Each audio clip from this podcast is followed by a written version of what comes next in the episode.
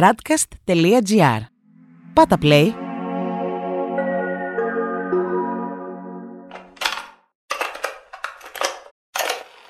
Φίλες και φίλοι, γεια και χαρά σας. Είναι ο Αντώνης Μποσκοίτης στο μικρόφωνο και ο Διονύης Αντίπας στην επιμέλεια του ήχου.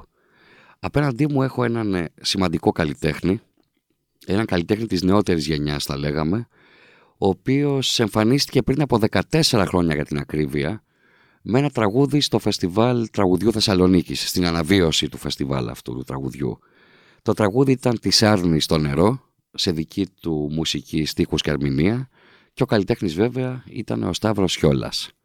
Ο Σιόλας λοιπόν, ο οποίος μας συστήθηκε ως ερμηνευτής, αλλά το παράδοξο είναι ότι όλη του η δισκογραφία, σε όλη μάλλον τη δισκογραφία του, εμφανίστηκε ως συνθέτης, ως δημιουργός ο ίδιος. Έπρεπε βέβαια να περάσουν λίγα χρόνια για να γίνει αυτό ευρέως γνωστό, κυρίως μέσα από το άλμπουμ Διόδια του 2013, όπου το ομότιτλο κομμάτι σε στίχους του Πόλη Κυριάκου, ντουέτο του με την Φωτεινή Βελεσιώτου, έγινε και μία από τις μεγαλύτερες επιτυχίες. Θα έλεγα και μία επιτυχία που συνεχίζεται μέχρι σήμερα, καθώς δεν είναι λίγοι εκείνοι οι συνάδελφοί του που εντάσσουν το τραγούδι αυτό στο ρεπερτόριό τους, στα live τους κυρίως. Αφορμή λοιπόν για την τωρινή μας συνέβρεση εδώ στο στούντιο του To Loft είναι ο καινούριος δίσκος, ο πέμπτος κατά σειρά που έβγαλε ο Σταύρος Χιόλας. Ένα digital album, ψηφιακό δηλαδή album που ακόμη δεν διατίθεται σε φυσικό φορέα και λέγεται «Φωνές Θεάσου». Η ιδιαιτερότητα αυτού του δίσκου είναι ότι ο Σιόλας κατάφερε να συγκεντρώσει μερικές από τις πιο ενδιαφέρουσες ε, καλές φωνές του ελληνικού τραγουδιού από τον Βασίλη Παπακοσταντίνου και τον Αλκίνο Ιωαννίδη μέχρι την Ανδριάνα Μπάμπαλη, τη Μαρία Παπαγεωργίου και, και άλλους αγαπημένους συνθέτες και τραγουδοποιούς και ερμηνευτές που θα μας μιλήσει για όλα αυτά. Σταύρο Σιόλα, σε χαιρετώ, σε καλησπερίζω. Γεια σου Αντώνη, χαίρομαι πολύ που σε ξαναβρίσκω. Είσαι καλά; Μια χαρά, μια χαρά. Το καλά το λέμε και με την έννοια ότι... Μια χαρά εντός καραντίνας, έτσι. Εντός καραντίνας πάντα. Αλλά καλά με την έννοια ότι πέταξες από πάνω σου, έφυγε από πάνω σου ένα υλικό το οποίο το δούλευες πολύ καιρό. Ναι, η αλήθεια είναι αυτή ότι παρά τη δυσμενή συγκυρία και την ε, σκοτεινή ατμόσφαιρα της ε, καραντίνας και του κορονοϊού εγώ περνάω μια μικρή χαρά γιατί, είναι, γιατί παρουσίασα στον κόσμο επιτέλους μετά από τόσο καιρό με πολύ περηφάνεια οφείλω να σου ομολογήσω ε, αυτά τα τραγουδάκια που περιμένανε και αυτά ε, τόσο καιρό να ταξιδέψουν ε, και ναι, δεν μπορώ να κρύψω τη χαρά μου γι' αυτό και ιδίως επειδή βλέπω και νιώθω ότι ε, πάνε πολύ καλά, δηλαδή ε, υπάρχει πολύ θετική... Στο διαδίκτυο πάντα μιλάμε. Στο ναι. διαδίκτυο, ναι, αλλά ξέρεις και στις ε, προσωπικές συναντήσεις των ανθρώπων. Τα μετριούνται, ναι. Ναι, η ερώτησή μου είναι, Σταύρο, η εξής. Όπως είπα και στον πρόλογο τώρα πριν λίγο, είναι ότι ενώ συστήθηκες ως τραγουδιστής, ερμηνευτής, στη δισκογραφία βγήκες ως τραγουδοποιός από τον πρώτο Σικολά δίσκο. Ε, ήταν λίγο περίεργο αυτό το αντιστάθμισμα του ερμηνευτή και του τραγουδοποιού, δηλαδή κάπου ε, σκέφτηκες πώς θα ήταν καλύτερα να βγεις, να συστηθείς στο κοινό, δισκογραφικά πάντα. Δεν το σκέφτηκα ποτέ, δεν το μελέτησα ποτέ. Ο πρώτος δίσκος ήταν ε, όλος ο δίσκος σε μουσική και στίχους ε, δικούς μου και το τραγουδούσα εγώ. Αυτό συνέβη κυρίως γιατί ε, δεν είχα άλλον, δεν με ήξερε κανείς, ε, οπότε δεν είχα ούτε συνθέτη, ούτε στιχουργό, κυρίως ε, στιχουργό, δηλαδή τους στίχους τους έγραψα πιο καταναγκαστικά για να βάλω στις μουσικές μου λόγια, γιατί δεν είχα κανέναν να μου βάλει. Οπότε έτσι προέκυψε ο πρώτος μου δίσκος. Προερχόσουν όμως από το θέατρο, από το θέατρο τέχνης, συνεργασία με τον Κωστή Καπελώνη. Θα μπορούσες, λέω εγώ τώρα, αν ήθελες να έχεις βρει κάποιον στιχουργό να σου εμπιστευτεί κάποιος Αγαπημένος μου δάσκαλος, καλά δεν έχει να κάνει τώρα με, την, με το τραγούδι αυτό. Αγαπημένος μου δάσκαλος ο Κωστής Καπελώνης. Είχα και τη Ρένι Πιτακή, είχα και τον Γκουγιουμτζή, είχα και το Λαζάνι. Πρόλαβα ε, και την Κάτια Γέρου ε, αφού το ανέφερες, ήθελα πολύ να, να, και καλά μιλήσω για αυτούς. τους δασκάλους σου. Ναι, γιατί τους αγαπώ πολύ, ειδικά την Κάτια Γέρου και τον Κωστή. Ο Κωστής είναι πολύ σημαντικός για μένα και τη ζωή μου. Του οφείλω, ας πούμε, τη Άρνη στο νερό, γιατί το έγραψα για μια παράσταση που σκηνοθέτησε την Αγγέλα του Σεβαστίκογλου. Και άλλα τραγούδια του οφείλω τέλος πάντων. Και την Κάτια τη Γέρου την, ε, επίσης την αγαπώ πολύ.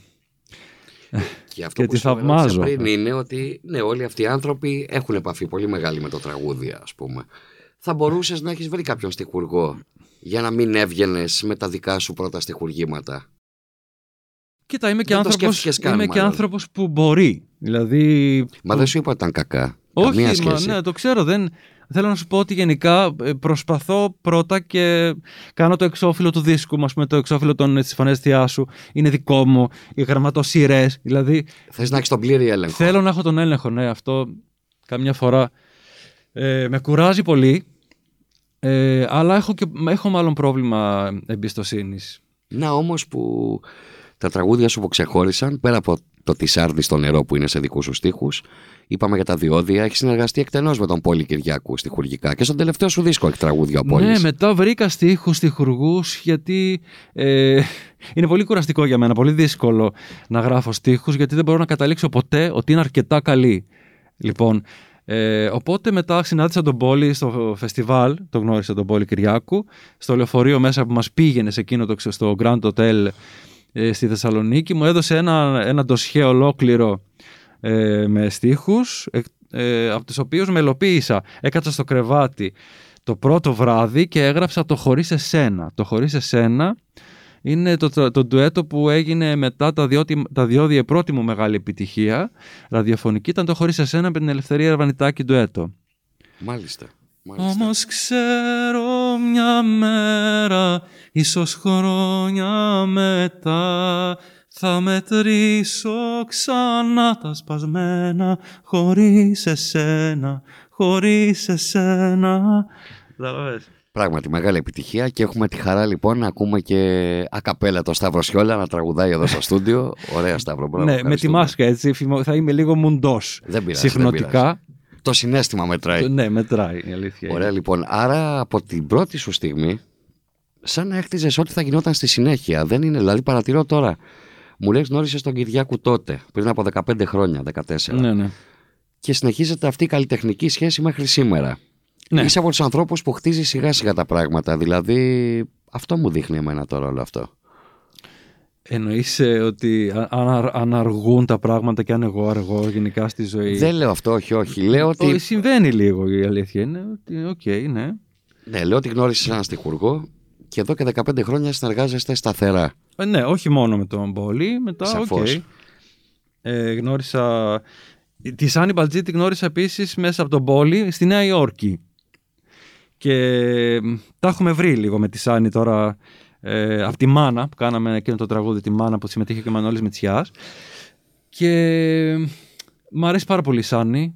Ε, Με εντριγκάρει πάρα πολύ ο στίχος της, με εμπνέει πάρα πολύ.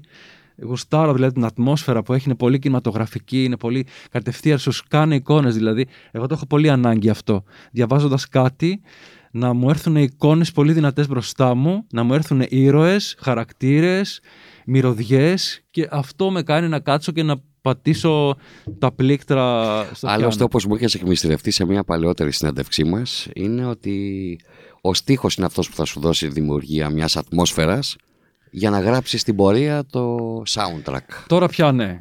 Τώρα πια του ναι. εκάστοτε ήρωα του τραγουδιού. Ακριβώς. Περιμένω από το στίχο. Δεν γράφω, δεν μπαίνω στη διαδικασία να γράψω πια, παρά μόνο σπάνια. Ε, η προσμονή ήταν ε, ένα τραγούδι που, που είχα γράψει εγώ. Λοιπόν, το στίχους, τελευταία, αν θυμάμαι καλά είναι το τελευταίο. Ε, ναι. Ε, τι έλεγα; Πριν από αυτό. Μια χαρά τα λες, δεν, ε, δεν αποσπάστηκες καθόλου. Εγώ άλλο θέλω να σε ρωτήσω όμως τώρα ότι ε, Σταύρο στη φωνή σου μέσα υπάρχει παράδοση πολύ έντονα.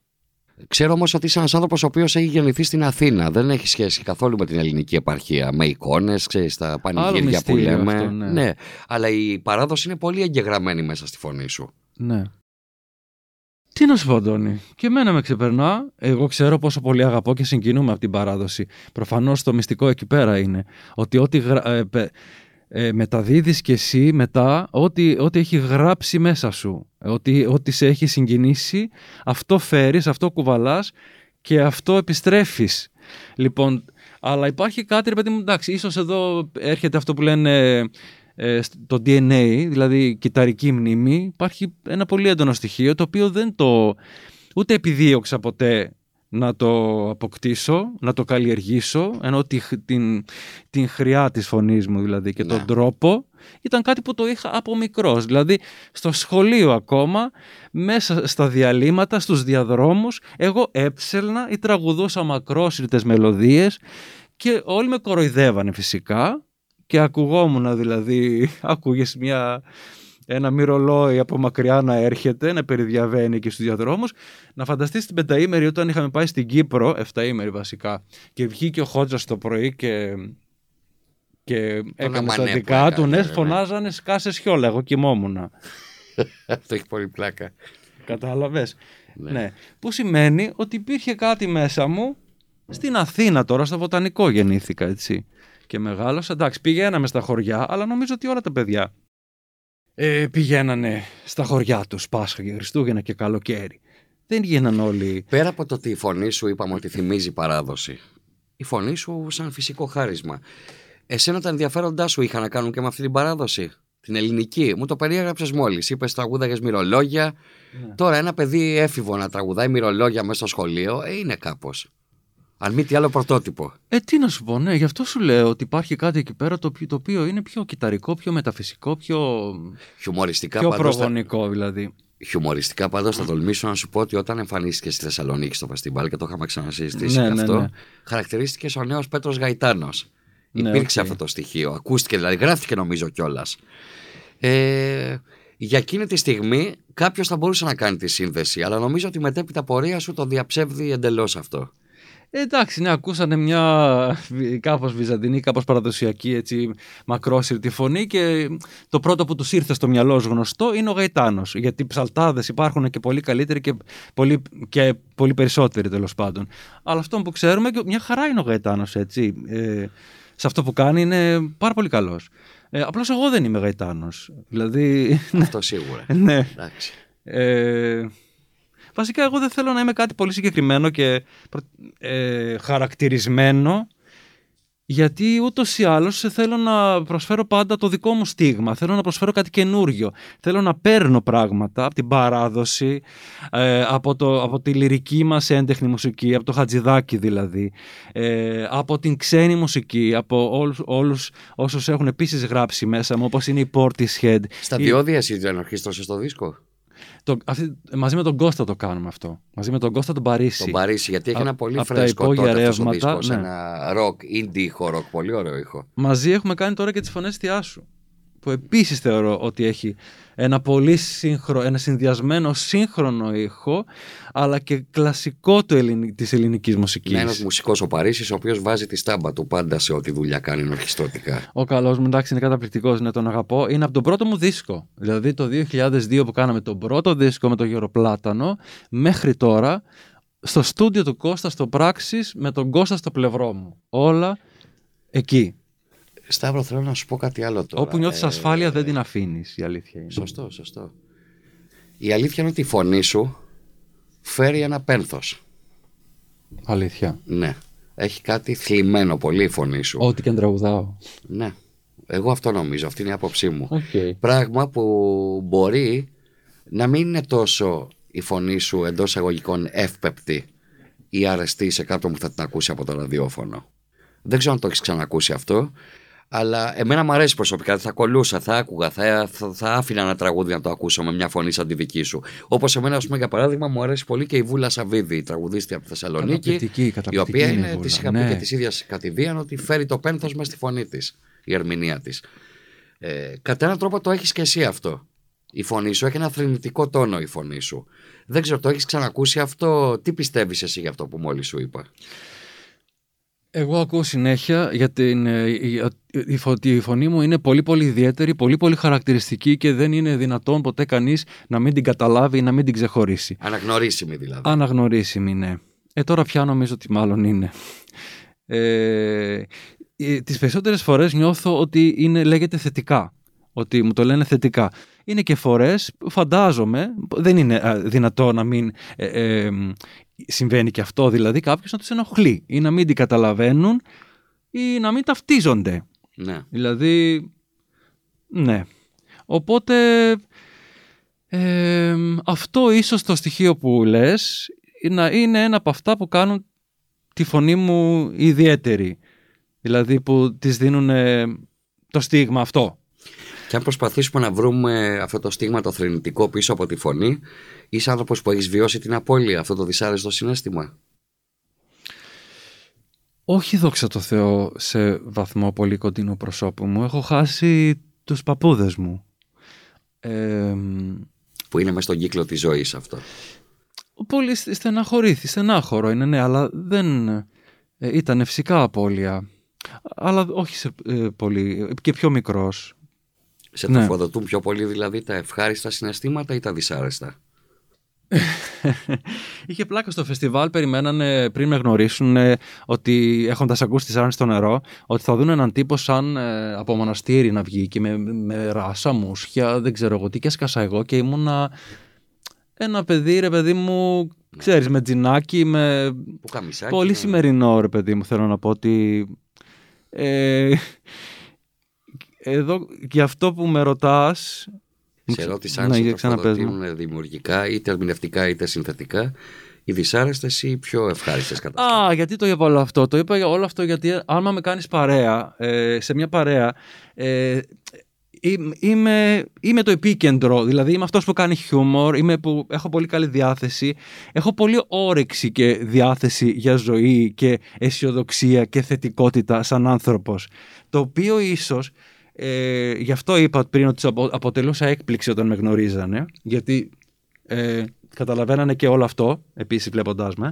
Ίσως να μην αποτυπώνεται στη μουσική ε, περισσότερο. Μου έχουν, η Ελένη Τσελιγοπούλου μου είχε πει ότι γιατί ψάχναμε τραγούδια και είχα, τις, τις είχα βάλει να, να, ακούσει και πιο χαρούμενα, πιο ρυθμικά και πιο ελαφριά και μου είπε όχι, είσαι καλός στα δύσκολα.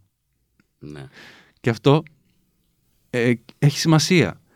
Δηλαδή δεν είναι όλοι οι άνθρωποι ε, καλοί στο, στο, στα ίδια πράγματα. Να πεις αυτό τώρα που λέω είναι πολύ κλισέ. Αλλά προφανώς αυτό που έχω ανάγκη να...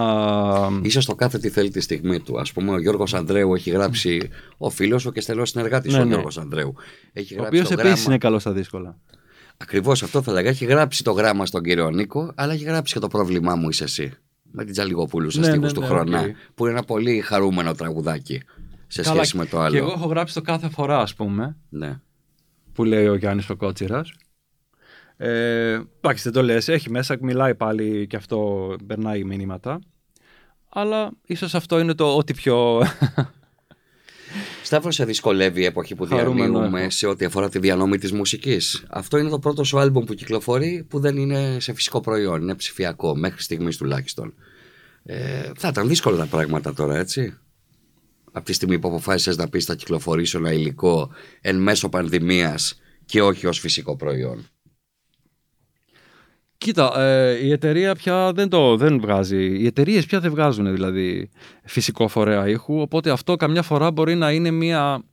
Ε, θα μπορούσε να είναι μία μάχη, ρε παιδί μου. Θα μπορούσα να το διεκδικήσω, ίσως κανείς μπορεί να το διεκδικήσει, ή μπορεί και να βάλει λεφτά από την τσέπη του. Υπήρχε λόγος, εκεί έρχεται. Εκεί είναι το θέμα. Υπήρχε λόγος ε, πρακτικός, αληθινός, ουσιαστικός για να γίνει αυτό; Για να. Ε, Μήπως είναι απλώς μία αιμονή για να πιάσω στα χέρια μου το CD. Πολύ θα το χαιρόμουν, αλήθεια και θα στο έδινα και σένα. Και... Αλλά είναι ένα πράγμα μεταξύ μας που δεν. Που... Θες να πεις ότι δεν πωλείται, δεν θα Δεν πωλείται, όχι βέβαια. Εμείς θα, εγώ θα το κρατούσα, θα το χαιρόμουν, το έδινα και σένα και εσύ θα το άκουγες και μεταξύ μας, κατάλαβες. Αφού ο κόσμος έχει αποφασίσει ότι δεν αγοράζει. Και να σου πω κάτι, Αντώνη μου, ούτε εμείς αγοράζουμε που τα λέμε αυτά. Εγώ αγοράζω, αλλά κυρίως το ούτε εμείς πολύ, ούτε εμείς πολύ αγοράζουμε. Και εμείς στο YouTube ακούμε μουσική. Εγώ στο Spotify ακόμα, να σου πω την αλήθεια, δεν έχω περάσει. Ούτε εγώ. Ούτε εγώ. Ναι, το πράγμα όμως έχει πάει προς τα εκεί. Εντάξει, αυτή είναι μεγάλη κουβέντα. Προς τα εκεί θα πάει. Θα, έχει ξεκινήσει θα μας βρει και τους δύο στο Spotify σε κάποια φάση. Έχει ξεκινήσει και επανέκδοση του βινιλίου. Εγώ, ας πούμε, βινίλια αγοράζω ακόμα. Θα πάρω. Είτε μεταχειρισμένα από τα δισκοπάζαρα, είτε στα public, ας πούμε, από και κάποιο αυτό, αυτό το θυμάμαι σαν μόδα που πάει να σκάσει εδώ και πολλά χρόνια. Δεν Αλλά δεν σκάει. Όχι, ρε, δεν έχει σκάσει ποτέ. Μα πώς εξηγείς τώρα ότι μια εταιρεία βγάζει 500 βινίλια και εξαφανίζονται μέσα σε 15 500. Μέρες. Η επιτυχία, Αντώνη μου. Δεν είναι τα 500. Είναι τα χιλιάδες. Δεν υπάρχει. Χιλιάδες έχει σταματήσει εδώ και μια 20 ετία. Ε, αυτό σου λέω. 15 αυτό, αυτό λέμε. τουλάχιστον. Είναι όμως Ναι, μια στεναχωρή 500 κατάσταση. 500 μπορεί να φύγουν. Εντάξει, so what; Το, το κάνουμε, ξέρεις για μας. Γιατί Και ο για ερευνητής να του γουστάρουμε μέλλοντος, εμείς. και ο ερευνητής του μέλλοντος, ο ιστορικός, τι θα έχει; Φερρυπίν ε, μέσα στη χουάνη του διαδικτύου χάνονται τα πράγματα. Γι' αυτό λέμε ότι ένας φορέας... Θα ήχου- χαθούν τα data, τα. Δεν νομίζω, ρε παιδιά. Τι λες κι εσύ; Πες κι εσύ, κύριε, Χο... κύριε Χολύπτα. Λέω μέσα στην χουάνη του διαδικτύου, ξαναλέω. Αυτό είπα. Α, εννοείς ε, πώς θα επικοινωνηθεί κάτι και Ε, αυτό, πώς θα, το μέσα πάρει, στην υπερπληροφόρηση που πώς θα το υπάρχει. πάρει χαμπάρι ο Και κόσμος; για τα χρόνια που θα περάσουν, για τον επόμενο που θα θέλει να ψάξει να βρει κάτι. Να σου πω κάτι. Πάνε 14 χρόνια από τη Σάρνη στο νερό και δεν έχει δισκογραφηθεί ποτέ. Ναι. Ποτέ. Ε, εδώ είναι το τραγούδι. Μια χαρά. δηλαδή. Αυτό είναι πραγματικά όμως απίστευτο έτσι. Να ένα τραγούδι τώρα το οποίο ποτέ δεν έχει δισκογραφηθεί όπως είπες μόλις. Και, και αρέσει ακόμα, Σαν αγαπιέται, να- ακούγεται. Φοβερό, φοβερό. Ακριβώς, αυτό σου λέω. Και άρα έχει να κάνει με τη δύναμη του τραγουδιού. Δηλαδή στη- στο μυαλό και στην ψυχή και στα χείλη των ανθρώπων μένουν τα τραγούδια. Ακούγεται βαρύ τώρα αυτό που λέω, αλλά, Όχι, εντάξει, έτσι είναι όμως. αλλά αυτή είναι η αλήθεια. Το... Οι φωνές θεά σου πόσο καιρό σου πήραν για να ολοκληρωθούν; Δεν μιλάμε για πολλά κομμάτια, είναι 10 τραγούδια, δεν κάνω Εννιά. 9 τραγούδια. Είναι εννιά αυτό τραγούδια. ντουέτα και ένα σόλο. Ναι. 7 χρόνια. ουσι- Ναι, 7 χρόνια, αλλά όχι με την έννοια ότι επί 7 χρόνια εγώ κάθε μέρα. Να ήμουν- σχολιάσουμε αυτό. Όχι. Δεν θα γινόταν κιόλας, ναι. Ναι, οκ. 7 χρόνια μου πήρε για να ξεδιαλέξω από όλα όσα έγραφα και από όλα όσα έδινα και σε άλλους ερμηνευτές ε, αυτά που ήθελα εγώ να εντάξω στο δικό μου δίσκο που είναι και τα πιο δύσκολα ε, και επίσης το πάντρεμα των φωνών ε, το ποιοι θα τα πούνε μαζί μου ήταν και αυτό ένα δυσκολάκι ε, Εννοείς ε, όχι στο, στο να κατασταλάξεις ποιοι θα είναι, αλλά στο πώς θα τους προσεγγίσεις και αν δεχτούν. Ε, όχι, δεν είχα αγωνία αν θα δεχτούν. Ε. δόξα τω Θεώ δεν μου αρνούνται, να σου πω την αλήθεια. Αυτό σημαίνει μάλλον ότι Βρε παιδί μου, εκτιμώ... δεν είναι θέμα εκτίμησης. Είναι ο, ο άλλος μπορεί να κάνει κάτι άλλο, εκείνη την περίοδο να έχει συμμετάσχει σε άλλους δύο δίσκους και να μην θέλει να Αυτό κάνει. λοιπόν το πρόβλημα, αυτά τα προβλήματα προκύπτουν όχι τη στιγμή που θα ηχογραφήσουμε και θα σου πούνε ναι με χαρά έρχομαι και το κάνουν, προκύπτουν μετά, τη στιγμή που πρέπει να βγουν. Που ας πούμε τώρα που έχουμε βγάλει το San Juan, το ντουέτο με τη Ρένα Μόρφη, ταυτόχρονα ε, βγήκε και α- ντουέτο με τον Πορτοκάλογλου και τη Ρένα Μόρφη. Τα οποία αυτά τα δύο τώρα κάνουν κακό το ένα στο άλλο στο ραδιόφωνο.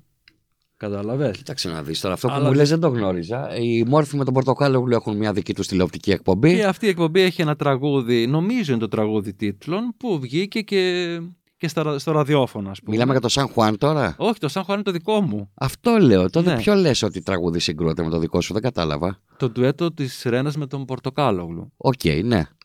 Αυτό. Εννοείς ότι είναι σε μια συγκυρία που χτυπάει το δικό σας ντουέτο; Ναι, και, και το ντουέτο το, τραγου- το, ντουέτο το άλλο. Στην Αυτό ουσία, το όπως είπες, το χτυπάνε- ένα τραγούδι κάνει κακό στο άλλο. Αυτό, αυτό έτσι το είπα, ναι. Αυτό. Αυτό λοιπόν κατάλαβες τέτοια ε, προκύπτουν ότι ο, κα, ε, κάποιος θέλει να έβγαλε το δίσκο του, κάποιος βγάζει, η Ανδριάνα έχει βγάλει και αυτή ντουέτο τώρα με τον, ε, η Ανδριάνα η Μπάμπαλη. Ε, με το Λιβαδά έχουν βγάλει ένα ντουέτο, ένα ζεμπέκικο.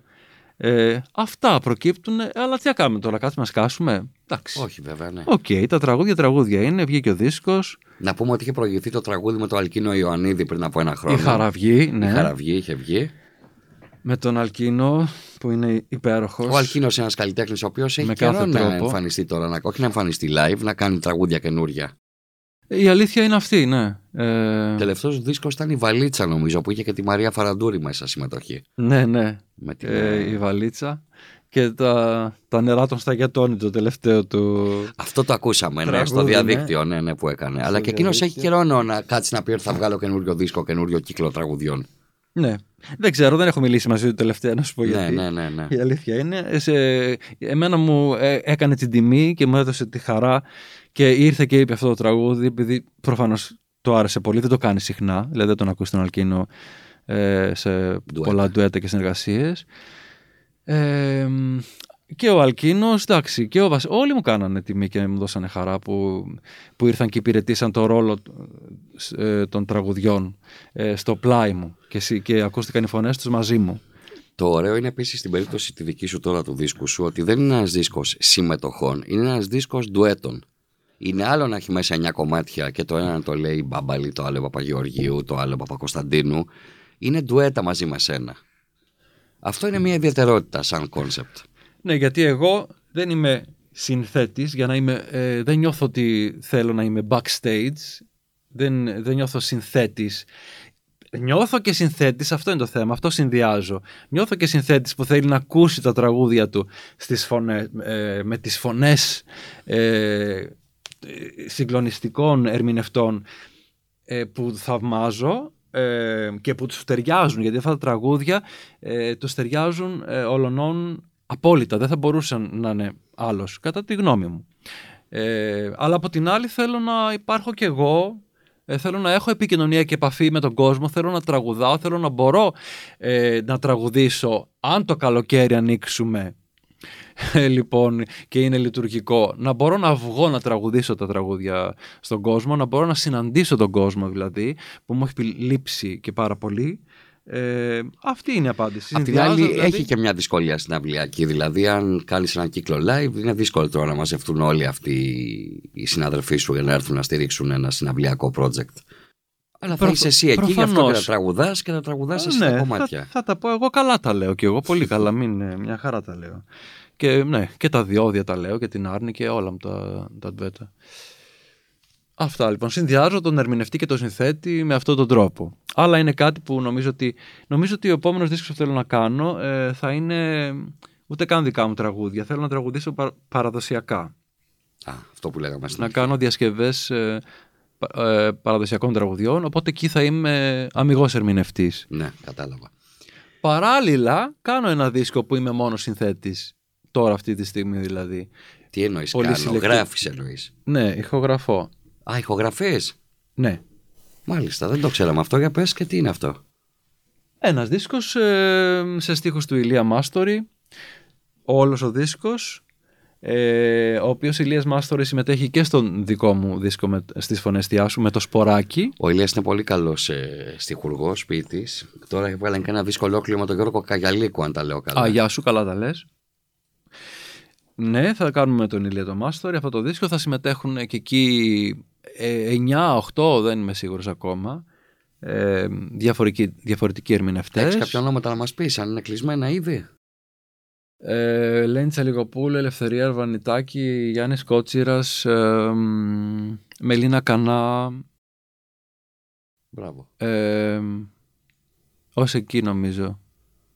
Έχω ακόμα. Εντάξει, μας είπες πάρα πολλά. Και, oh, και τα άλλα δεν θα είναι. Ναι. Λιγότερη. Ε, εμβέλεια, θες να ναι, πεις; Εμβέλειας, μπράβο. Λοιπόν, είχες διαβλέψει την επιτυχία που θα έκαναν τα διόδια το συγκεκριμένο κομμάτι; Ε, από μόνος μου, όχι. Όταν άρχισα να βάζω τα τραγούδια πριν καν βγούνε σε παρέες και σε φίλους και παθαίνανε όλοι κάτι με τα διόδια, εκεί κατάλαβα ότι αυτό το τραγούδι έχει ένα άστρο. Πριν βγει δηλαδή στο ραδιόφωνο. Ε, αυτός είναι ο τρόπος ε, πάντως γενικά που καταλαβαίνεις. Βάζεις τα τραγούδια σε φίλους, τις παρέες, τους ανθρώπους σου. Εντάξει, ποτέ κανείς όμως δεν ξέρει την επιτυχία. Μπορεί ο φίλος να σου πει Αυτό θα γίνει σου ξέ. Και εκείνη την ώρα που σου το λέει να μην το πιστεύει και απόλυτα. Να θέλει να το πει σαν μια καλή έτσι, ξέρεις, μια καλή Ναι, κίνηση. ο φίλος, ναι, αλλά μπορείς να έχεις ένα καλύτερο, ένα μεγαλύτερο στατιστικό δείγμα από τον ένα φίλο. Κατάλαβες. Αρχίζει πια το πράγμα και δείχνει. Ναι. από φίλο σε φίλο. Αλλά όχι, με τα διόδια δεν υπήρχε άνθρωπος που να μην ε, το ξεχωρίσει. Οπότε εντάξει, λες. Η επιλογή της Βελεσιώτου στον ντουέτο ήταν δική σου; Ναι, φυσικά ήταν δική μου. Ε, ήθελα μία εκεί εγώ είμαι μια απαλή φωνή, ένας λυρικός ερμηνευτής, ε, μέσα υπηρετούσα δηλαδή αυτό το ρόλο σε αυτό το τραγούδι, αλλά στο ρεφρέν ε, δεν μου φτανε. Ήθελα μια σαρωτική φωνή, έτσι, ε, ακατέργαστη και σχεδόν πρωτόγονη ε, και το πρότεινα στην, ε, στη Φωτεινή.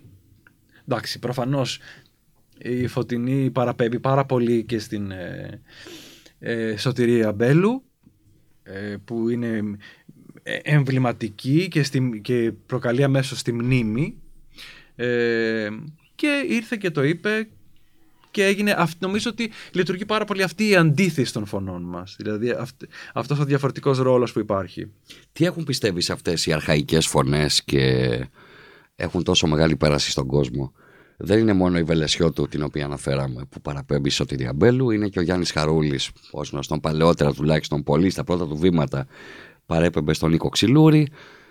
Γενικά αυτές οι φωνές, οι εντός εισαγωγικών αρχαϊκές, έχουν μεγάλη πέραση. Πού το αποδίδεις αυτό; Στην ανάγκη που έχουμε για ρίζες, στην ανάγκη που έχουμε όλοι να νιώθουμε ότι είμαστε, ότι είμαστε λαός που έχει ρίζα, ε, η νοσταλγία καμιά φορά μας το κάνει αυτό ε, και η, είναι η συλλογικότητα, δηλαδή ακούγοντας το, το ξυλούρι ε, και νιώθεις ρε παιδί μου πώς να σου το πω, νιώθεις ε, τη ζεστασιά ε, και την ενότητα, τη συλλογικότητα ενός λαού που συγκινείται από το ίδιο πράγμα.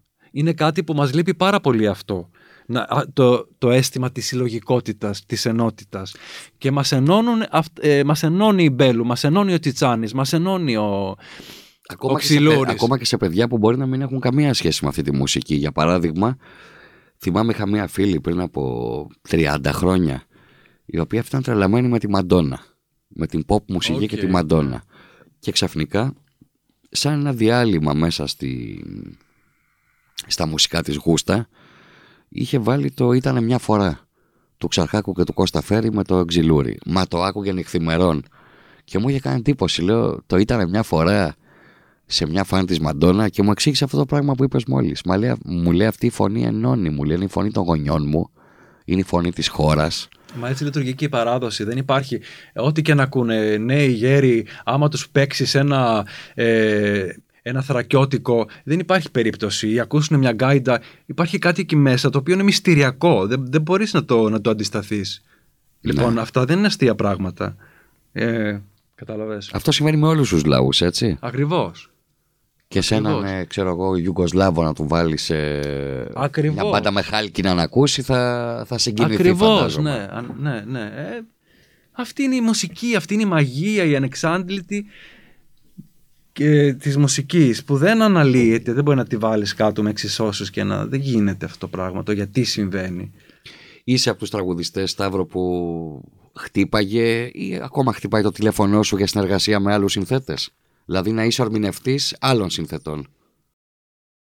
Και νομίζω ότι ε, όταν συνέβη αυτό, κάποια στιγμή μου είχε πει και ο Κώστας ο Λιβαδάς ας πούμε, ε, εγώ ήμουνα στη φάση που έφτιαχνα δικό μου δίσκο, οπότε του είπα ακριβώς αυτό, Κώστα μου, δεν μπορώ να το κάνω αυτό τώρα γιατί θα βγάλω δικά μου τραγούδια. Οπότε είναι σαφές το μήνυμα από μένα ότι τραγουδάω τα δικά μου τραγούδια. Οπότε και οι συνθέτες δεν ξέρω, μπορεί να νιώθουν και ανταγωνιστικά. Ότι γιατί να, να του δώσω ένα τραγούδι τώρα που. Δεν ξέρω. Είναι κάτι που δεν γινόταν και.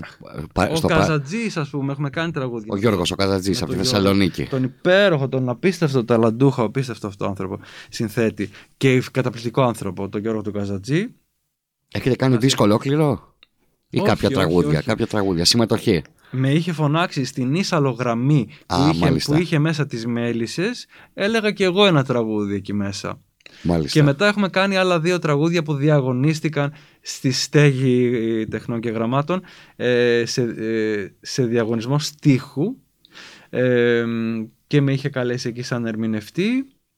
Ε, αλλά και, και, και, άλλα, και άλλα η ετερονίμηση έχουμε κάνει ας πούμε τα σύννεφα μαζί. Έχω κάνει και, και άλλες συμμετοχές αλλά δεν είναι κάτι που. Φυσικά ο Λουκάς Θάνος μου έκανε έναν ολόκληρο δίσκο. Με Σου τον... εμπιστεύτηκε ένα ολόκληρο έργο ο Λουκάς Θάνος. Ένα ολόκληρο έργο. Ακριβώς. Ε, το τι χρόνο... σημαντική περίπτωση το όμως, ο Λουκάς Θάνος. Ε. Ο Λουκάς Θάνος τι μεγάλη περίπτωση και ένας άνθρωπος πολύ χαμηλών τόνων. Ακριβώς. Για ναι. μένα υποτιμημένη η προσφορά του στο ελληνικό τραγούδι. Υποτιμημένος, ναι, γιατί έλειψε πάρα πολλά χρόνια. Στην Αμερική ζούσε. Ναι. Και στη Ρωσία αρχικά και μετά στην Αμερική και επέστρεψε ουσιαστικά πριν 3-4 ε, χρόνια ας πούμε στην, στην Ελλάδα. Ε, εντάξει, ε, το, τα τραγούδια του με το ξυλούρι είναι... Το σάλπισμα λες. Ναι, το σάλπισμα Εκείνο είναι ιστορικός, ιστορικός δίσκος, ναι. δηλαδή πραγματικά. Και ήταν χαρά για μένα που κάναμε μαζί. Και όχι μόνο, όχι μόνο αυτός ο δίσκος. Μετά ο Λουκάς Τάνο, για όποιον τον έχει παρακολουθήσει, έχει βγάλει και κάποιους πιο πειραματικούς δίσκους, πιο jazz, πιο rock. Έχει κάνει διάφορα πράγματα. Τα οποία μετά το σάλπισμα, ξαναλέω, της δεκαετίας του 80 τα έργα τα ξέρουν οι πιο ψαγμένοι μουσικά. Είναι μια δισκογραφία νομίζω που ποτέ δεν επανεκδόθηκαν σε CD κιόλας τα έργα αυτά. Κάποια βινίλια που είχε βγάλει. Ναι. Εδώ όμως λοιπόν είχαμε ένα πρωτότυπο έργο γραμμένο για τη φωνή σου, βασισμένο στην πίση του Πάνου Δημητρόπουλου. Ακριβώς. Χρόνος ερωτικός. Δύσκολο έργο κι αυτό. Ναι, πο- ναι, αλλά ε, υπέροχο. Στο πρώτο άκουσμα. Τώρα δεν, δεν μπορώ να σου μιλήσω αντικειμενικά. Δηλαδή, θα- εγώ το ερωτεύτηκα, το, το οικειοποιήθηκα τόσο πολύ, το έκανα δικό μου δηλαδή. Ε, δεν μπορώ να σου μιλήσω αντικειμενικά. Ε, το βρήκα υπέροχο. απ' την αρχή. Δεν είναι. Δεν έχει κανένα. Δεν είναι, ακούς, δεν πιάνεις το ρεφρενάκι μετά να το σηκωψιθυρίζεις Ναι, κατάλαβα. ναι. ε, ναι, ή, το, ή το ρυθμό ή κάτι. Όμως ακούς κάτι που σε μαγεύει και σε ρουφάει μες στην ατμόσφαιρά του και ο λόγος, τα λόγια, ο λόγος είναι τόσο ερωτικός, τόσο συγκινητικός. Λοιπόν και η μουσική έρχεται και το αναδεικνύει όλο αυτό το πράγμα και αυτό, αυτό έπαθα εγώ ακούγοντάς το. Πολύ ιδιαίτερος δίσκος και εμένα μου είχε αρέσει πολύ στον καιρό του όταν βγήκε. Δηλαδή θυμάμαι το άκουσα με το πρώτο άκουσμα, είπα ότι αυτό είναι κάτι πολύ ιδιαίτερο, κάτι πολύ μοναδικό. Για τα δεδομένα της δισκογραφίας τουλάχιστον. Είναι πραγματικά, είναι, πα- είναι παλιά σχολής, Μο- πολύ μοντέρνο για μένα ο, τρό- ο τρόπος του, αλλά παλιά σχολής ε, λογική με την έννοια ότι είναι ένας δίσκος πιάνο φωνή, Ποιήση, πιάνο φωνή, ποίηση, συνθέτης. μελοποιημένη, ακ- ακριβώς, ένας κύκλος τραγουδιών δηλαδή είναι ο χρόνος ερωτικός. Ε, Θα μπορούσε να είναι κάτι σαν ε, τα τραγούδια της αμαρτίας. Ε, θέλω να πω, ξέρεις, αυτό το, Ναι. του, του Είναι τύπου. και μια λογική ας πούμε, που την έχουμε τώρα και που δεν υπήρχε καθόλου παλαιότερα ο τραγουδοποιός να κληθεί ως ερμηνευτής στο δίσκο άλλου συνθέτη. Δηλαδή δεν μπορώ να θυμηθώ παλαιότερα, άντε να πούμε τη συμμετοχή του Σαββόπουλους στα παράλογα του Χατζηδάκη, να θυμηθώ τη συμμετοχή του Ρασούλη στα νέγρικα του Λοΐζου. Πολύ σπάνια ένας ε, δημιουργός ο ίδιος θα πήγε να συμμετάσχει τραγουδιστικά σε Ναι, κάποιο αλλά άλλο εγώ είμαι δίσκο. πιο τραγουδιστής από έναν Αυτό τραγου- λέω. τραγουδοποιό. Αυτό λέω. Α, γι' αυτό μάλλον ήθελε και ο Λουκάς να το κάνουμε. Γιατί έχω τις δυνατότητες, είναι πολύ δύσκολο ερμηνευτικά, δηλαδή δεν, δεν είναι απλό, είναι σχε- σχεδόν σαν lead. Ε, σαν γερμανικά lead είναι τα τραγούδια. Όχι Lidl, έτσι μην παρεξηγηθούμε. lead. Τραγούδια από τα Lidl, όχι από τα Lidl. Ακριβώς. Έτσι, έτσι. Μ' άρεσε πολύ αυτό. Σταύρο, να σε ρωτήσω, ποιο τραγούδι, τώρα αυτό εντάξει πώς θα το απαντήσεις, δύσκολο, ποιο τραγούδι αγαπάς περισσότερο από όλα στις φωνάστια σου; Έχεις ένα λόγο που το προτιμάς περισσότερο από τα άλλα 8. Να σου πω κάτι, θα σου πω τώρα ε, δυστυχώς καινούριο ε, κοσκινάκι μου και που να σε κρεμάσω. Δηλαδή, ε, θ- θα πω το τελευταίο τραγούδι. Το τελευταίο τραγούδι που προσθέθηκε και που έγραψα Που το λες εσύ, και που το λέω εγώ που είναι το σποράκι με του Μάστορη του στίχους. του Μάστορη του Στίχους που του το έκλεψα από το δίσκο που σου είπα που κάνουμε με τον Ηλία. Ναι. Του λέω Ηλία αυτό θα σου το πάρω. Και το έβαλα στο δικό μου δίσκο. Γιατί είναι ένα, είναι ένα τραγούδι ρε παιδί μου το οποίο ε, σε κάνει να μην ξέρεις τι είναι σκληρότητα και τι είναι τρυφερότητα. Δηλαδή είναι ένας τύπος και αυτό που σου λέγα ε, για τους ήρωες ότι τρελαίνομαι όταν υπάρχει ένας ανάγλυφος ε, Χαρακτήρας. ήρωας και χαρακτήρας. Είναι λοιπόν ένας τύπος που λέει ότι έχει ένα σποράκι και από την αγάπη του για το σποράκι το θάβει. Το θάβει και βάζει μία πέτρα επάνω. Γιατί οι γείτονες μαλώνουν με, το, με, με τα δέντρα για να μην βγει κα- ε, στον κόσμο τον κακό. Καλύτερα που έμεινε κρυμμένο παρά μέσα στον κόσμο το κακό. Πολύ ωραία. Κατάλαβες. Και είναι Πάλι αυτό... εμπνεώμενο από το δημοτική παράδοση βέβαια. Ναι. Αυτή η έντονη σχέση με τη φύση, με το στοιχείο της φύσης. Ακριβώς. Και λες τώρα, σε κάνει και λες, αυτό τι είναι; Είναι ευαισθησία, είναι τρυφερότητα, είναι σκληρότητα, γιατί αυτό το σποράκι δεν θα φυτρώσει ποτέ. Ε, Ναι. αυτά. Πολύ ωραίο. Πραγματικά. Αυτ- έτσι θεωρώ. Μίλησε μου λίγο για κάποια άλλα ενδιαφέροντά σου. Διαβάζεις; Ε, διαβάζω. Πώς δεν διαβάζω; Λογοτεχνία, ποιήση, τι σου αρέσει περισσότερο; Τι είναι αυτό που θα κεντρήσει το ενδιαφέρον σου πιο πολύ; Στις μοναχικές σου ώρες, στις ιδιωτικές σου; Ε, μ, και η ποίηση μου αρέσει πάρα πολύ. Ε, μ, και η λογοτεχνία. Μ, Τα μυθιστορήματα. Εγώ πάλι Μ' μην αρέσουν έχοντας πάρα καμία πολύ. σχέση με τη μουσική σύνθεση, αισθάνομαι ότι αν είχα το ταλέντο το δικό σου, την ευχαίρεια τη δική σου, όποιο ποίημα έπιανα στα χέρια μου και μου άρεσε, θα μπορούσα να το μελοποιήσω. Σκέφτομαι τώρα, λέω εγώ ότι αν είχα το ταλέντο της σύνθεσης, επαναλαμβάνω. Στην καραντίνα πέρσι που ήταν και Πάσχα, ε, μελοποίησα ε, τα... Ε, αχ, Θεέ μου, να φανταστείς, το Οδυσσέα Ελίτη, ε, το ημερολόγιο ε, ενός του Απριλίου. Ε, μέρα με τη μέρα δηλαδή. Και μάλιστα οι μέρες είχαν συμπέσει, οι ημερομηνίες δηλαδή, πέρσι, ήταν ακριβώς οι ίδιες με τις ημερομηνίες των ποιημάτων. Γιατί κάθε ποίημα τίτλο έχει μια ημερομηνία. Θα μπλέξεις με τα δικαιώματα όμως εκεί, οπότε. Ε, πραγματικά δεν το ξέρω αυτό τώρα. Πάντως, ναι. εγώ το έκανα και το κοινοποιούσα κάθε μέρα δηλαδή. Ανέβαζα ένα, ένα βιντεάκι με το. Τώρα να, να μην μου δώσει λες τα δικαιώματα. Δεν ξέρω. Θα Η Ουλή Τελειοπούλου. Ναι, ναι, εντάξει, καλά. Αυτό έτσι έχει δείξει ιστορία μέσα στα χρόνια δηλαδή. Ναι. Ότι κάποιοι πνευματικοί κληρονόμοι είναι πολύ αυστηροί σε σχέση με τα πνευματικά δικαιώματα που διαχειρίζονται. Ε, μάλιστα λοιπόν, λογοτεχνία. Τι; Αν διαβάζεις, αν έχεις το χρόνο να διαβάσεις πρώτα απ' όλα. Ε, το προσπαθώ, η αλήθεια είναι. Ε, μ' αρέσει πάρα πολύ. Ε, και, και οι Έλληνες δημιουργοί. Ναι. Κινηματογράφο παρακολουθείς; Αυτή την περίοδο όχι να πας σε αίθουσα βέβαια, αλλά έστω ψηφιακά. Υπάρχει πια εξίσου με τη μουσική υπάρχει και στο σινεμά μια τεράστια υπερπληροφόρηση στο διαδίκτυο. Κοίτα, ναι, υπάρχουν αυτή τη στιγμή δύο, πλατφό, δύο πλατφόρμες, να το πω, που η μία παίζει... Ε, πιο εμπορικά, η άλλη η πιο άλλη κουλτουριάρικα. Τα, τα κουλτουριάρικα. Ε, προς το παρόν με έχει κερδίσει η εμπορική. Δεν έχω ακόμα περάσει την κουλτουριάρικη, αλλά... Και εγώ το ίδιο, αλλά το επειδή... έχω σκοπό. το έχω υποσχεθεί στον εαυτό μου. Η αλήθεια είναι ότι και εγώ είμαι προς την εμπορική πλευρά, αλλά ο άνθρωπος που μου έδινε τους κωδικούς, ξέρεις γιατί μπορείς με κάποιο ποσό να μοιράζεσαι την πλατφόρμα. Το ξέρεις αυτό. Το ξέρω, ναι. Ε, έφυγε από εκεί, πήγε στο κουλτουριάρικο. Okay. Και τώρα λοιπόν έχω πήξει τι ταινίες από τη Χιλή, από το Ιράν. Μια χαρά ωραιότερες ταινίε. Το Ιράν, το Ιράν πολύ κλάμα, βρε παιδί μου, το Ιράν, ναι. Πολλές τι είχα δει και στα φεστιβάλ τα κινηματογραφικά, οπότε τις ξαναθυμάμαι κατά έναν τρόπο. Συναντιούνται οι τέχνες του κινηματογράφου και του σινεμά. Τι είπα τώρα; Τι είπες τώρα η αλήθεια είναι; Το σινεμά και της μουσικής λοιπόν. Και του τραγουδιού κιόλας. Δεδομένου ότι μας έχει κληροδοτήσει υπέροχα τραγούδια το διεθνές σινεμά. Τι λες τώρα, οι υπεροχότερες ε, μουσικές έχουν γραφτεί ε, για, για τις ταινίες; Δεν, ε, δεν υπάρχουν μουσικές. Και πολλοί αδερφοί σου έχουν κάνει δίσκους βασισμένους ολόκληροι δίσκοι πάνω σε κινηματογραφικά τραγούδια. Είτε ελληνικά είτε ξένα. Ακριβώς. Αυτό είναι μια Μία τύχη πως τώρα δεν, δεν την είχα, δηλαδή να μου ζητηθεί να, να βάλω μουσική σε εικόνα. Ε, θα, θα μου άρεσε πάρα πολύ νομίζω. Ε, οπότε αν ακούει κανείς ε, θα κάνουμε και προνομιακές ε, τιμές. Ε, ναι, είναι, είναι μαγεία. Είναι, ε, το έχω, με το θέατρο έχω κάνει μουσικές για θέατρο. Ναι.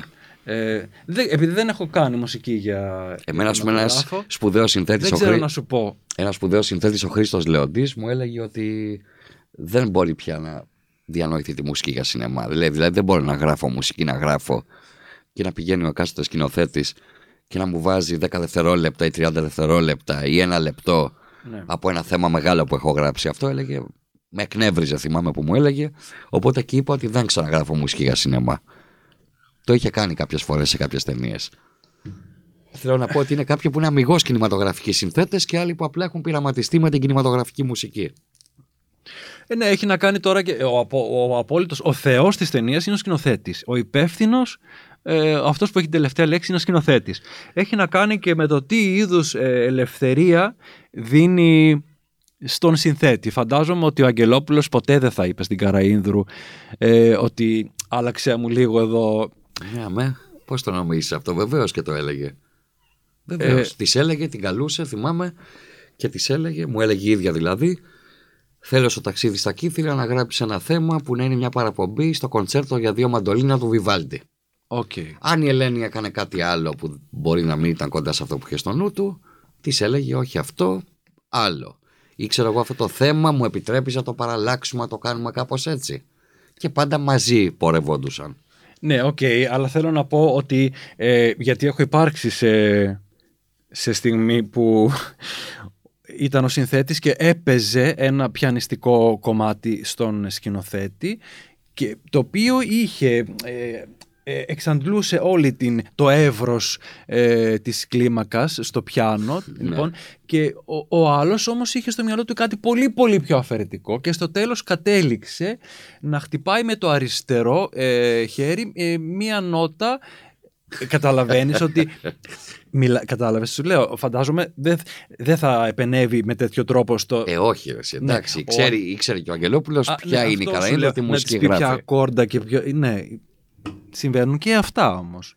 Οπότε Εντάξει, όταν κοίταξε μπορεί, τώρα, αυτό όμως που μου περιέγραψες πριν που είναι και λίγο αστείο, έχει να κάνει όταν ο άλλος ξέρει ότι ο μπορεί ο σκηνοθέτη. Λεοντής να έπεσε σε καμία τέτοια περίπτωση και να, ή να ένιωσε. ότι- Όχι, ο ότι- Λεοντής ενοχλήθηκε ότι πήραν από ένα μεγάλο θέμα του και το κόψαν σε κομματάκια, σου λέω δευτερόλεπτα ή άντε ένα λεπτό το πολύ. Αυτό Ναι, ήταν που τον οκ. είχε ενοχλήσει. Ήταν μια άλλη άποψη. Αλλά εντάξει, υπάρχει και πειραματική μουσική, η τελείως αφαιρετική. Υπάρχουν σκηνοθέτες που έχουν κάτι τέτοιο στο κεφάλι τους. Υπάρχουν άλλοι που δεν θέλουν καθόλου μουσική με στις ταινίες τους ή να υπάρχει μια συχνότητα μόνο. Γίνονται αυτά. Και είναι και ωραία. Δημιουργικά είναι πάντα. Εσύ έχεις λοιπόν, είπες, θητεία στη μουσική για θέατρο. Συγγνώμη, πώς; καμιά φορά δεν μπορείς να ξεχωρίσεις την. Δηλαδή, οι, ε, ε, οι ταινίες του Κισλόφσκι με τη μουσική του Πράισνερ. Ναι. Δεν μπορείς να, δεν μπορείς να, να φανταστείς την εικόνα με άλλη μουσική. Επειδή Και όμως. δεν, δεν μπορείς να, να Έχει φανταστείς τύχει- την ε, μουσική χωρίς ε, με άλλη εικόνα. Είχα τη Είναι μεγάλη τόσο- τύχη να πάρω συνέντευξη από τον Πράιστερ και τον συνάντησα πριν από 12 χρόνια περίπου και κάτσαμε σε ένα ξενοδοχιάκι στο φουαγέ στην πλατεία Βάθη και τα ήπιαμε ένα μεσημέράκι και τα λέγαμε. Και μου είπε λοιπόν, με μεταφράστρια κιόλας στα πολωνικά, από τα ελληνικά στα Ναι, πολωνικά. ως Μπίγνιου, ε. Ο Σμπίγνιου, ναι. Ο φίλος μας ο Σμπίγνιου που Έχω λέμε. ακούσει διάφορα πάντως. Είναι Κάνανε- πολύ μου μεσογειακός κάνανε τύπος. εντύπωση. Πολύ... και χαβαλετζής τύπος πολύ από ό,τι τον θυμάμαι. Θυμάμαι λοιπόν ότι έλεγε ότι καθόντουσαν στη Μουβιόλα μαζί με τον Κισλόφσκι. Ναι. Έβλεπαν το υλικό και εκείνος έλεγε αυτό, αυτό και αυτό. Και μάλιστα μου έλεγε ότι μου έχει λείψει πάρα πολύ αυτή η σχέση του συνθέτη με το σκηνοθέτη στο τραπέζι του μοντάζ της Μουβιόλας που βάζαν τις πίτες με το φίλμα πάνω και έκαναν τη δουλειά από τη μικρή οθόνη. Γιατί τώρα πια όλα γίνονται ψηφιακά. Ναι. Μου λες, εσύ θέλω αυτή τη μουσική σου, τη στέλνω εγώ, τη δοκιμάζεις, κάνεις, δείχνεις. Οκ, ξέρω εγώ, κόψε μου αυτό, κάν' το μου 30 δεύτερα. Παλιά δεν ήταν έτσι. Και αυτό λέει ο Κισλόφσκι του έχει λείψει πάρα πολύ στη σχέση του με τους σκηνοθέτε. Άρα λοιπόν καταλήγουμε σε αυτό. Όταν υπάρχει μία χημεία Ναι. ε, που κλειδώνει σωστά και γίνεται δημιουργική και νιώθουν και οι δύο ελεύθεροι και συνδημιουργοί, ε, νομίζω ότι αυτό είναι, το- αυτή είναι η απάντηση, έτσι δεν είναι, και το, έτσι, το κλειδί. Έτσι, έτσι. έτσι. Για να... Το ένιωσες εσύ αυτό το, το συνέστημα, ας πούμε, της συντάφτιση με τον σκηνοθέτη όταν έκανες θέατρο, όταν έγραφες μουσική για θέατρο; Με τον Κωστή το καπελώνει, πάρα πάρα Μόνο με τον Κωστή έχεις κάνει δηλαδή μουσική για θέατρο; Όχι, όχι, έχω κάνει, έχω κάνει και σε άλλες περιπτώσεις, αλλά με τον Κωστή κάναμε πολλά για να, για να αναπτύξουμε ε, κάποια χημεία και εμπιστοσύνη. Οκ, άρα στις άλλες δουλειές θέλεις να πεις ήταν λίγο πιο διεκπεραιωτικό; Όχι, καλά, καλά τα πήγαμε και στις άλλες δουλειές, αλλά η χημεία ήταν άλλη με τον Κωστή. Ναι. Άρα ήταν, είχε κάνει με το πρόσωπο λοιπόν. Ναι. Ε, Έχει, ναι. Και πώς έπαιρνες το έργο, το διάβαζες και έβλεπες τις Έχει να κάνει σκηνές; με τη συμβατότητα, ξέρεις, και το πώς λειτουργούν δύο άνθρωποι μαζί. Έπαιρνες δηλαδή το έργο, διάβαζες τις σκηνές και κινούσουν μουσικά σε σχέση με την εκάστοτε σκηνή, έτσι δεν είναι; Ναι, ε, και έγραφα και στίχους ή, καμιά, ή περισσο- τις περισσότερες φορές υπήρχαν στίχοι, δηλαδή έχουμε κάνει, έχουμε κάνει Βυζινό το αμάρτημα όπου ο Βυζινός έχει γράψει και καταπληκτικούς στίχους όπου εγώ ενέταξα αυτούς τους στίχους ως τραγούδια ε, μέσα στην παράσταση ενώ ενέταξα με την ε, σύμφωνη γνώμη και του, του Κωστή. Ε, μ, γενικά ε, είχα την ελευθερία να, να συγκινηθώ από αυτά που, που, με- που ήθελα να συγκινηθώ. Και να... Ελευθερία είχες λοιπόν. Το στοιχείο της φιλοδοξίας το είχες, ήταν αυτό που σε χαρακτήριζε; Φιλόδοξος να είσαι, να ήσουν; Τουλάχιστον εκείνα τα χρόνια. Τι να σου πω, ρε παιδί μου, είμαι περίεργη περίπτωση. Το πρώτο συμβόλαιο που υπέγραψα με τη Virgin, όταν το είχα υπογράψει, ε, φε, φεύγοντας, επειδή είχα, θα έφευγα με καράβι για νησί, ταξίδι, διακοπές, το, το ξέχασα πάνω στο καζανάκι της τουαλέτας. Ε, το συμβόλαιο. Το συμβόλαιο. Και μετά πήρα το, το ζουγρί και του είπα: Βρε, εσύ, ε, ξέχασα, πάρ το, βάλ το κάπου. Ξέχασα το συμβόλαιο. Κατάλαβες. Οπότε δεν ξέρω τι να συμπεράνω εγώ για μένα. Και πες. Περί φιλοδοξίας. Θα σου πω γιατί έχω κάποιους φίλους μουσικοί, τους ήξερα όταν ξεκίνησαν ως μουσικοί συνθέτες, οι οποίοι τα έφαγαν όλα τους τα χρόνια σε κάποιο στούντιο, κάνοντας ενορχιστρώσεις, δουλεύοντας, αλλά αφήνοντας, παραμερίζοντας τη συνθετική τους ιδιότητα. Και πολλές φορές σκέφτηκα ότι ρε παιδί μου, αυτοί οι άνθρωποι δεν είχαν καμία φιλοδοξία να βγουν λίγο πιο μπροστά ως δημιουργοί, ως συνθέτες. Εγώ σου είπα μπροστά θέλω να είμαι. Άλλο αυτό. Αυτό θες να το κάνεις ως στάση ερμηνευτή. Εσύ με ρωτάς αν θέλω να είμαι σούπερ διάσημος. Σε αυτό ρωτάω επίσης... αυτό ρε παιδί μου, τη φιλοδοξία. Επίσης δεν θέλω να είμαι αναγνωρίσιμος. Ναι. Δεν θέλω να βγαίνω κάτω και να στρέφονται όλα τα βλέμματα πάνω μου. Μπορεί να τρελαθώ. Δεν θέλω καθόλου.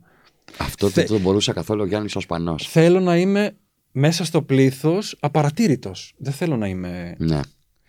Και όταν επιθυμώ εγώ, θέλω να έχω. που είναι πάνω στη σκηνή, ρε παιδί μου, θέλω να έχω όλη την προσοχή του κόσμου. Θέλω να μην γυρνάς να κοιτάξεις το διπλανό σου. Ναι, κατάλαβα. Αυτό μου το είχε πει ο Γιάννης Οσπανό. Μου λέει: Δεν θέλω καθόλου να περπατάω και να έρχονται να με χαιρετάνε, να μου μιλάνε. Εντάξει, πάντα ευγενής ως άνθρωπος, αλλά δεν είναι το ζητούμενό μου. Εγώ θέλω να περπατάω, μου λέει, με τον απλό κόσμο, τον λαϊκό και να μην με γνωρίζει κανένας. Αυτό λέει θα ήταν ευχής έργων. Ναι. Και το έχω καταφέρει, λέει, με κάποια αποχή από τα πράγματα. Έλεγε λοιπόν ο αίμνηστο ο Σπανός. Αυτό έχει κόστος, ας πούμε. Στην ε, ξέρεις, καριέρα, επιτυχία και. Να, εσύ ας πούμε. Είπαμε, ξεκίνησες με ένα μεγάλο έτσι μπαμ που έγινε στο φεστιβάλ Θεσσαλονίκης. Υπόγραψε συμβόλαιο, έβγαλες δίσκο. Δεν ήσουν όμως ο δημιουργός ο οποίος κάθισε στα αυγά του. Εννοώ να κάτσεις στη μουσική για θέατρο, να συνεργάζεσαι για θεατρικές παραστάσεις με σκηνοθέτες, να κάνεις μουσικές.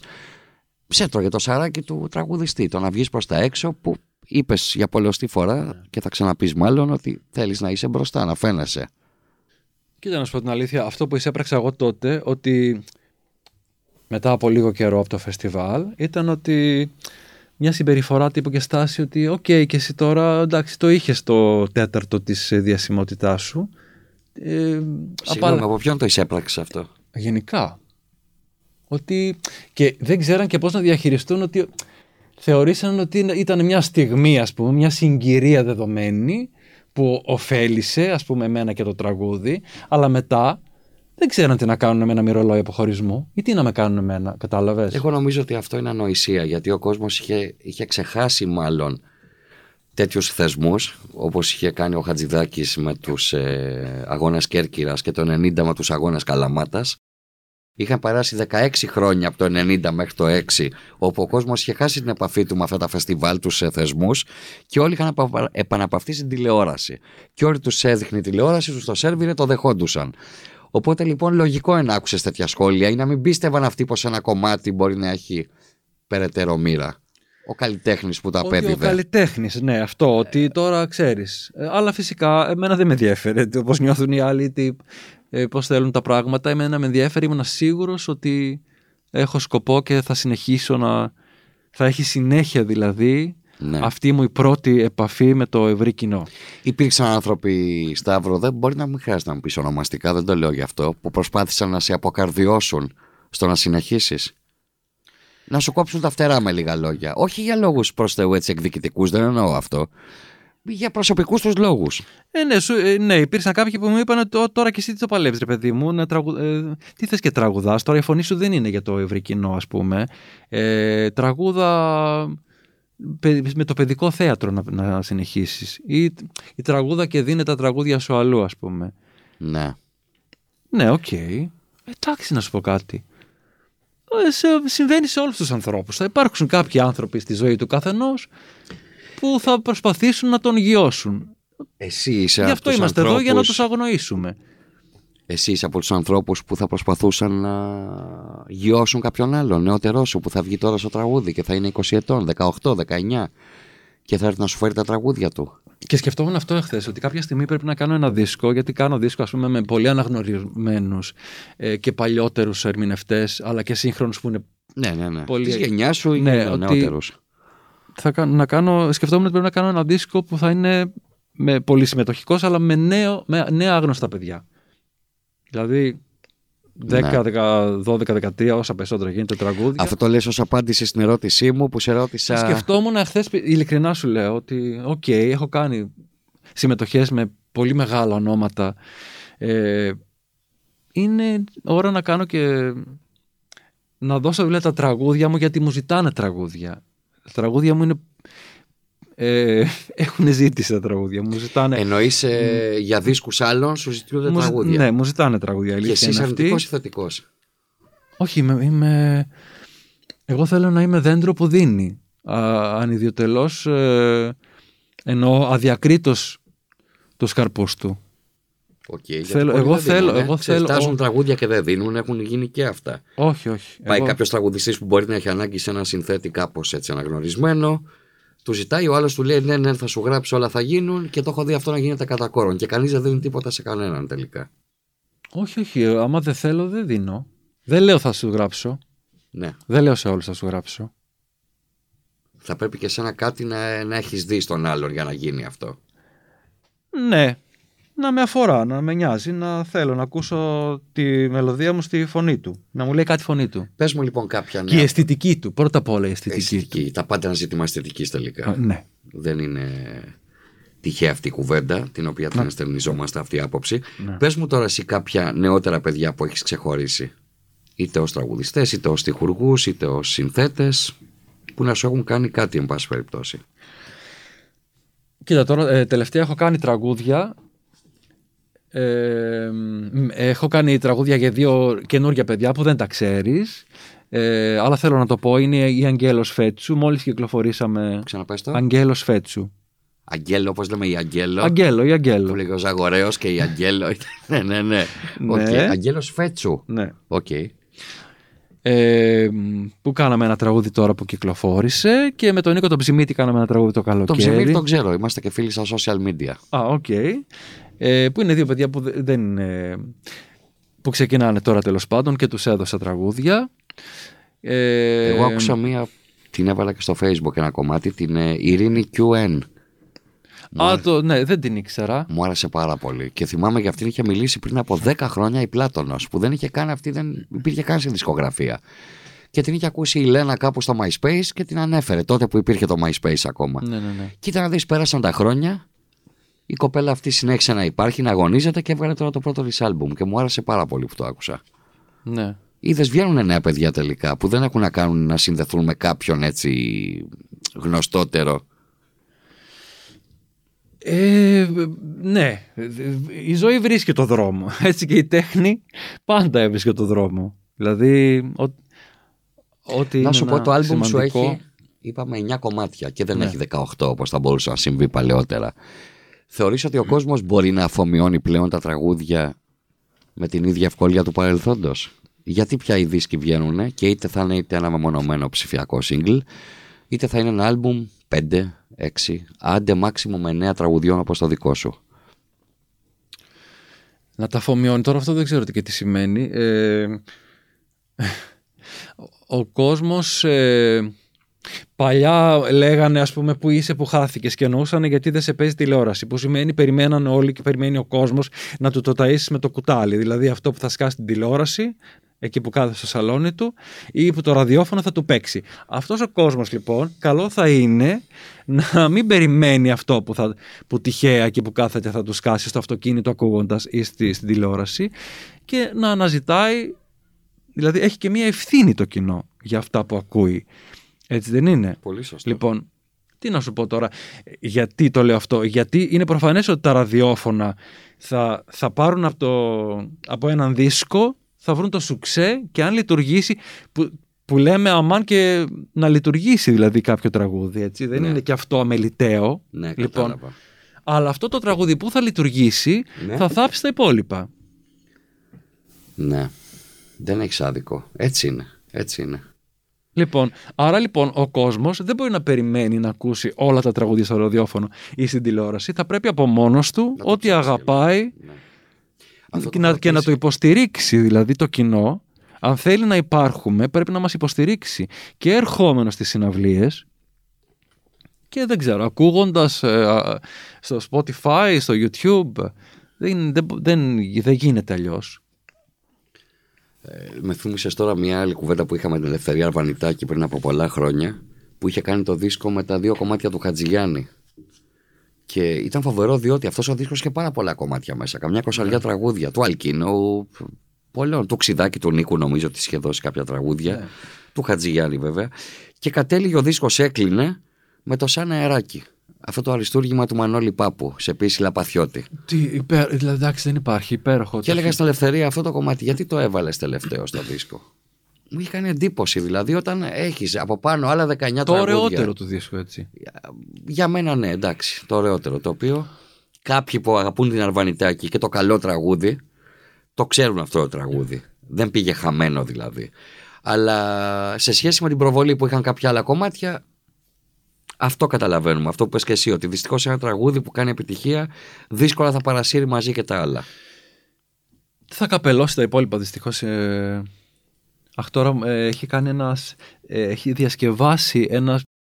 Ο Δημήτρης ο Μπάκουλης που με ρωτούσες πριν για νέους ερμηνευτές είναι ένας εξαιρετικός ερμηνευτής με συγκινεί πάρα πάρα πολύ η φωνή του έχει καταβολές από πολλούς κλασικούς μας και έχει ε, διασκευάσει εξαιρετικά το, το αεράκι που λέγαμε. Σταύρο, τι καλό να πούμε ότι έχεις να περιμένεις από το 2021. Αντώνη μου, τι έχω να περιμένω, πες με εσύ, ξέρω εγώ. Τι καλό. Τι, ό, ό,τι καλό έχουμε να περιμένουμε όλοι μας. Να, να φύγει αυτό το χτυκιό, το ε, ρημαδο κορονοϊός, να φύγει και να πάει και να μην ξανάρθει. Αυτό, αυτό για όλους. Η και από εκεί αλήθεια και είναι- πέρα Ναι. θα ασχοληθούμε και θα πορευτούμε ο καθένας με τα δικά του, με τις ε, μεγάλες ή μικρές αγωνίες μας. Πιστεύεις αυτό που λένε ότι μέσα από μια τέτοια κρίση σαφώς θα βγούμε, θα τελειώσει; Ναι. Ευχόμαστε όλοι με όσο το δυνατόν λιγότερες απώλειες, αλλά πιστεύεις ε, ότι θα φανεί και η φτώχεια ποιαλωνών μας; Και δεν λέω εμού και σου προσωπικά. Εννοείς ότι θα Εμείς φτιάξουμε- καλώς κακώς έχουμε μια δουλειά, εργαζόμαστε. Υπάρχουν άλλοι άνθρωποι όμως οι οποίοι θα βγουν εντελώς χτυπημένοι από όλο αυτό το πράγμα. Καλά, αυτοί οι άλλοι Αυτοί άνθρωποι- λένε, σε διακόπτω, αυτοί λένε ότι θα είναι ίσως και η χειρότερη συνέπεια της πανδημίας. Το πλήγμα στην οικονομία εννοείς; Και, την, και στις ζωές των ανθρώπων. Πώς θα βγουν που οι άνθρωποι μετά μεταφράζεται από αυτό. Ναι. Καλά, δεν είναι και πολύ. Είναι πολύ κοντινοί μας αυτοί οι άνθρωποι και ειδικά στο χώρο μας και στο χώρο μου δηλαδή. Ε, πάρα πολύ μουσική. Τι πάρα πολύ. Κανείς μουσικός δεν έχει δουλειά. Ε, αλλά άλλοι, ο καθένας έχει τη δική του ε, δυνατότητα οικονομική. Έτσι. Για άλλους είναι πολύ ισχυρό πλήγμα, γιατί έχουν κάποιο απόθεμα ή δεν ξέρω εγώ τι. Ε, για άλλους όχι. Πολλοί μουσικοί έχουν επιστρέψει, ας πούμε, στο σπίτι των γονιών τους. Άφησαν Ε, τα ενίκια και γύρισαν στην ασφάλεια του. Ακριβώς ή δανείζονται από φίλους και όπου βρουν. Είναι μπροστά μας. Αυτό συμβαίνει δηλαδή δίπλα μας. Ε, θα πρέπει να είμαστε εκεί, Αντώνη, όπως πρέπει να είμαστε πάντα. Ε, με αίσθηση και ευθύνη Και για, αλληλεγγύη. για, τους, για, για αλληλεγγύη για τους συνανθρώπους μας, είτε κοντινούς είτε μακρινούς. Τώρα πέρασα από το μεταξουργείο, από το, από το συσίτιο που γίνεται εκεί πέρα στην ε, Μεγάλο Αλεξάνδρου. Ε, πάρα πολύ σημαντικό και Που έγινε και ο Ντόρος. που έγινε με και ο το θέμα, Ντόρος ναι. που- με το θέμα αυτό. Αυτό, Αντώνη. Αλληλεγγύη και ενσυναίσθηση. Σταύρος, σε ευχαριστώ πάρα πολύ για αυτή την κουβέντα που κάναμε.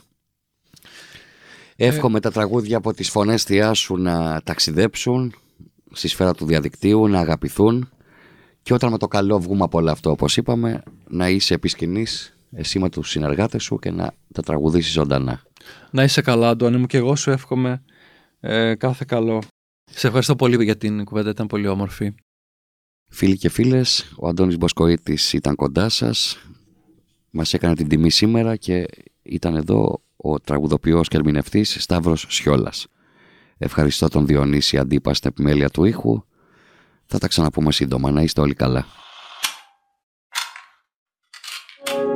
Ακούσατε ένα podcast της radcast.gr. Ακολουθήστε μας σε όλες τις πλατφόρμες podcast και στο radcast.gr.